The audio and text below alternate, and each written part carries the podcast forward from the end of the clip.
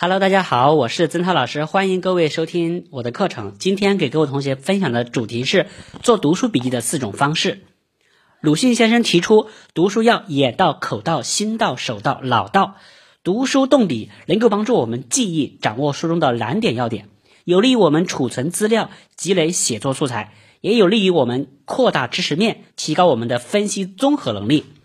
有一位尖子生。分享他的学习经验，他说，在语文学习上，我觉得我们应该开拓视野，多看多读多写，这对于我们的写作、阅读能力的提高都有好处。在这里，我推荐大家使用作家茅盾的精读法，即第一遍很快的把书读完，就像在飞机上鸟看美景一样；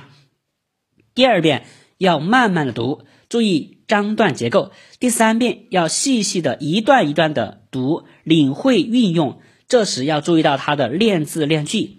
将书读了三遍以后，我们也就慢慢的理解书中所讲述的内容了。此外，在读的过程中，千万不要忘了写读书笔记。做读书笔记是文科学习最常用的方法之一，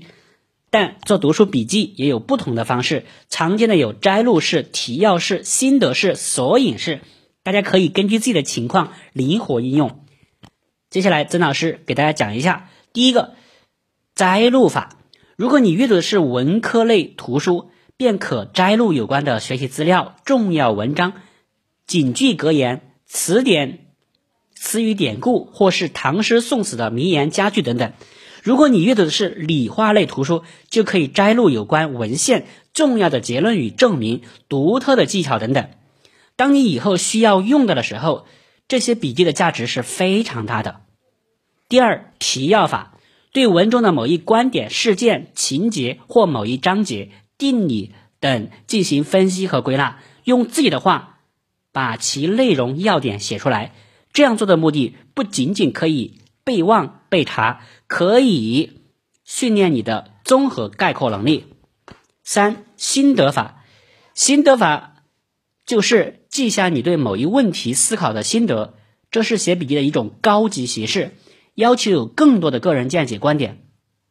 难度也比较大，所以要特别注意捕捉生活中的火花。心得式笔记是创造的半成品或完善的精致短篇，一旦需要时就可以组织起来，使之成为有价值的作品。四索引法，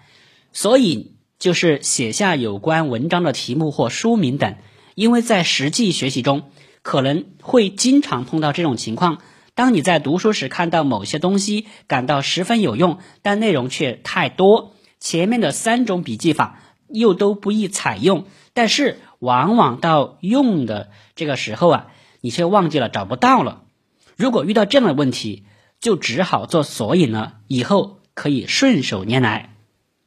在这里，曾老师做一个补充：选择性阅读法，